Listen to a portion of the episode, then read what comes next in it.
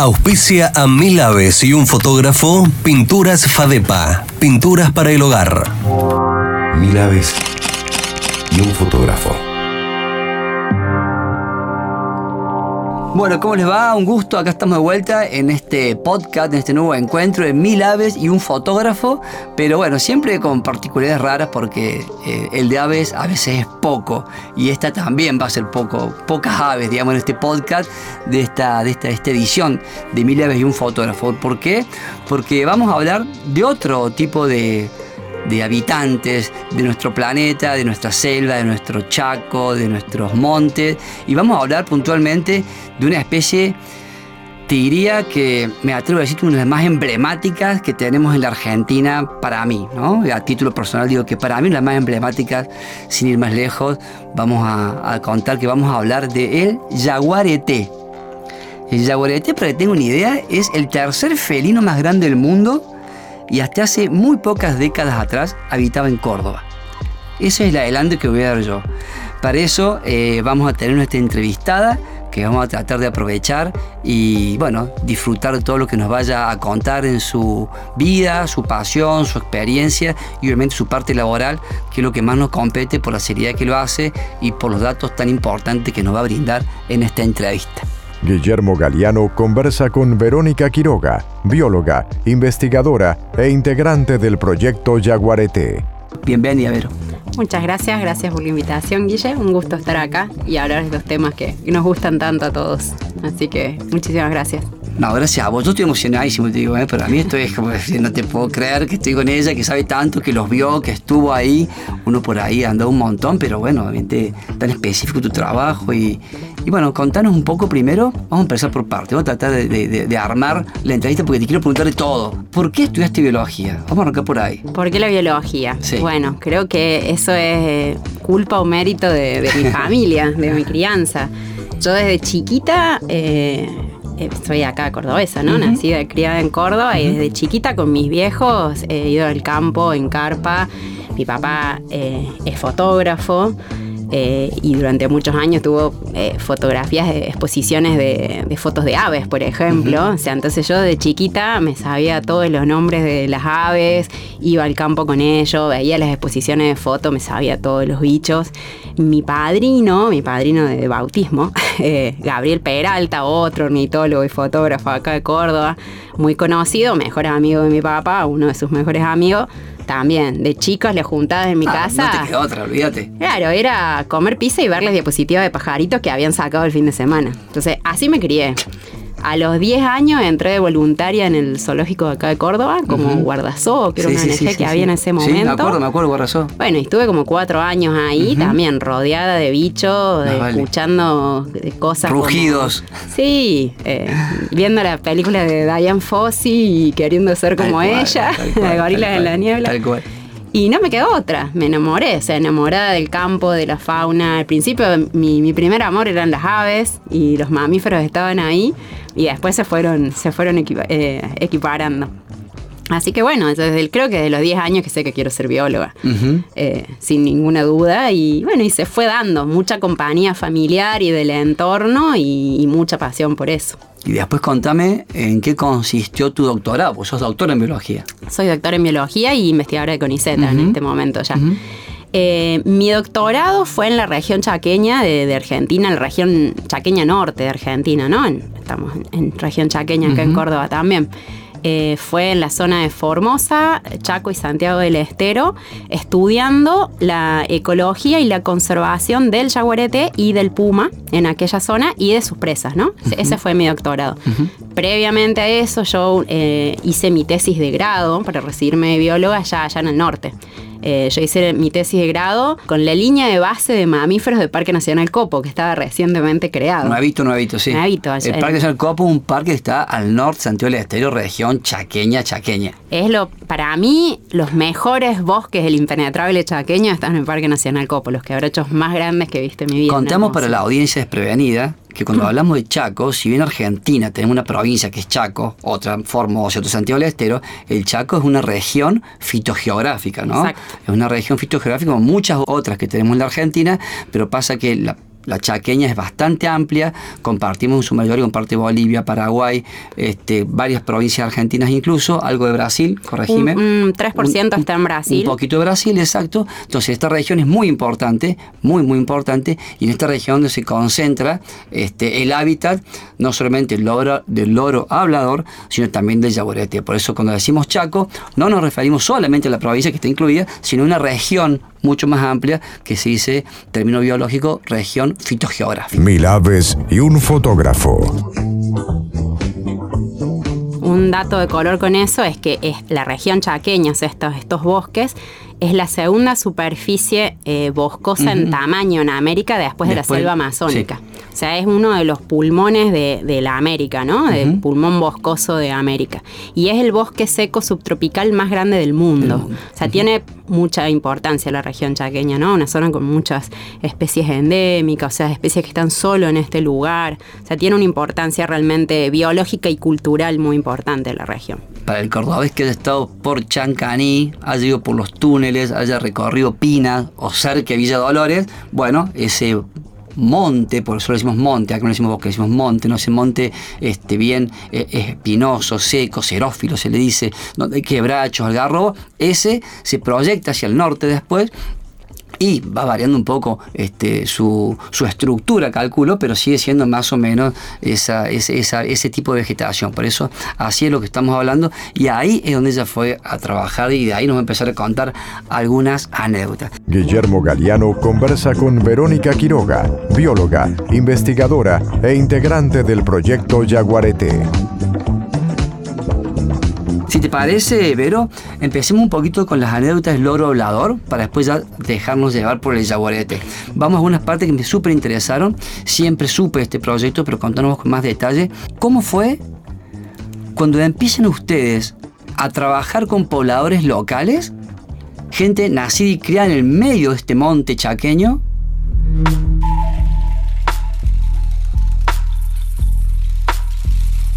que históricamente han cazado los pichones, los loros, han cazado, han extraído, digamos, es más correcto el término, porque el loro hablador sabemos que nidifica dentro de oquedades, de huecos, generalmente en quebrachos, entonces los sacaban y los vendían.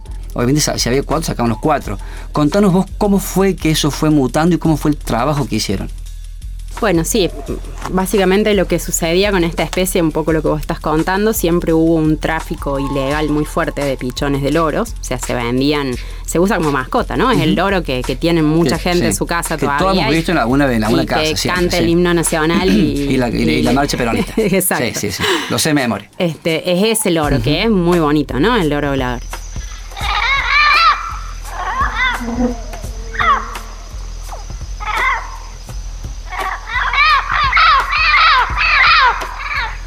Lo que pasaba eh, en la década del 70 y del 80 es que no estaba regulada la extracción de pichones y la venta de pichones y ese tráfico ilegal de loros llegó eh, a llevar a la especie casi a la extinción. Como te contaba hace un rato, eh, aproximadamente unos 250.000 pichones de loros salían por año de manera ilegal de Argentina. 200, para, para, la audiencia, 250.000 pichoncitos de forma ilegal. Sí, una locura. Eso entre Formosa, Salta, Chaco y Santiago del Estero.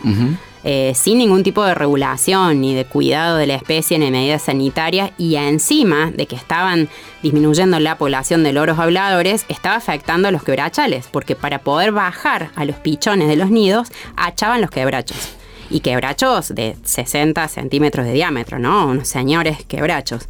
Entonces no solo estabas perdiendo el quebracho, sino que también estabas perdiendo todos los loros, porque esos nidos dejaban de existir, dejaban de ser funcionales, esa pareja se iba.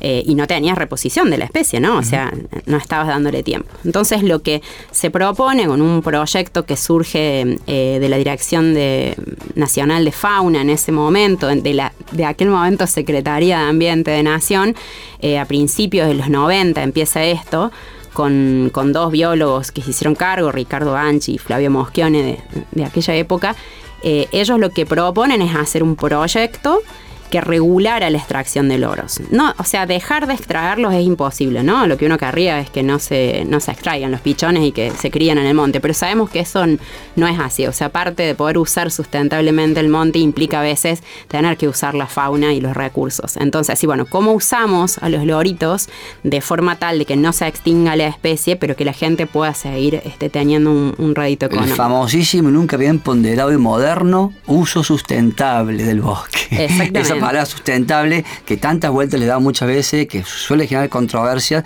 pero por otras veces también nos va a salvar lo que nos queda, ¿no? Porque si no es sustentable, no va. Es como la viabilidad que tendrían las cosas, digamos, hoy por hoy. Sí, no se puede ir a los extremos, digamos. No podés no tocarlo, no podemos no tocarlo. O sea, somos parte de la naturaleza del monte, vivimos de ella, hacemos uso permanentemente. Nosotros, nosotros por ahí no vamos a sacar un loro de un nido, pero sí nos comemos un asado todos los domingos. Y para que ese asado llegue a nuestra mesa, tuvo que haber vacas, hubo que haber desmontes para criar esas vacas. Es lo que siempre digo, tenés un durmiente de escalón en tu casa, no hace falta que vos aches el quebracho. Alguien lo achó por vos, pero vos lo compraste y lo pusiste. Es así. Es el mismo efecto. Cuando vas a tirar leña que hecho la salamandra, ¿no fuiste con la motosierra vos al Chaco a buscarlo en tu auto? Ok, no fuiste. Pero comprarlo es exactamente lo mismo, pues sos el último de la cadena de ese tráfico de material. Y acá pasa exactamente lo mismo, ¿no? Exactamente. Somos parte de un todo. Eh, hay una hay una desconexión no entre los que vivimos en la ciudad en la ciudad con lo que de dónde vienen las cosas que comemos y consumimos. Como si dicen de Marte o sea en, una nave y caen las cosas acá. Y están saliendo acá 500 kilómetros de Córdoba no me refiero puntualmente a los loros y a los quebrachos. Y a muchísimas otras cosas y más. Al tanino y un montón de cosas que usamos del monte. Entonces bueno la, la premisa era bueno que se sigan extrayendo loros pero en vez de que saca mm, poblador saque 100 loros que saque 10 y que esos 10 pichones que se saquen tengan un, precio mucho más elevado, cosa de que les sea redituable al poblador. Eh, que eh, un dato de color, cuando el proyecto de ley andaba bien, los, pichones, como sabrás perfectamente vos, salen en verano. Entonces, tipo febrero-marzo, se empezaban a extraer los pichones. Y, la, y la, lo que nos comentaban los pobladores siempre es que era esa plata, esa platita que entraba por la venta de loros, ¿a qué iba? A comprar guardapolvos y zapatos para empezar el cole. O sea, mira cómo cierra la cadena, ¿no? Con algo eh, sumamente importante, ¿no? Y, tan básico como comprarle un guardapolvo a un niño en el impenetrable chaqueño. Entonces, esa era la idea. Sí, bueno, esta platita que entra. Eh, justo para el comienzo de las clases. Es justo para eso. Eh, es una ayuda para la familia. Se sacan máximo 10 loros por poblador esos loros se regulaba la cosecha, o sea, ya no se podía voltear el quebracho, había que subirse, entonces les explicábamos, en realidad ellos saben subir a los nidos mejor que a nosotros. Eso lo he visto, cómo suben y amplían el hueco para poder sacar los pichones con una chita apenas. Sí, eh, vos, el hueco a veces hace falta hacerle una pequeña ampliación, a veces, no, a veces metes la mano directamente. En realidad, eh, muchas veces la cámara donde están los pichones no está a la altura del hueco, ah, sino que está dos, tres metros más abajo. Entonces, tenés que hacer el, claro, vas sintiendo.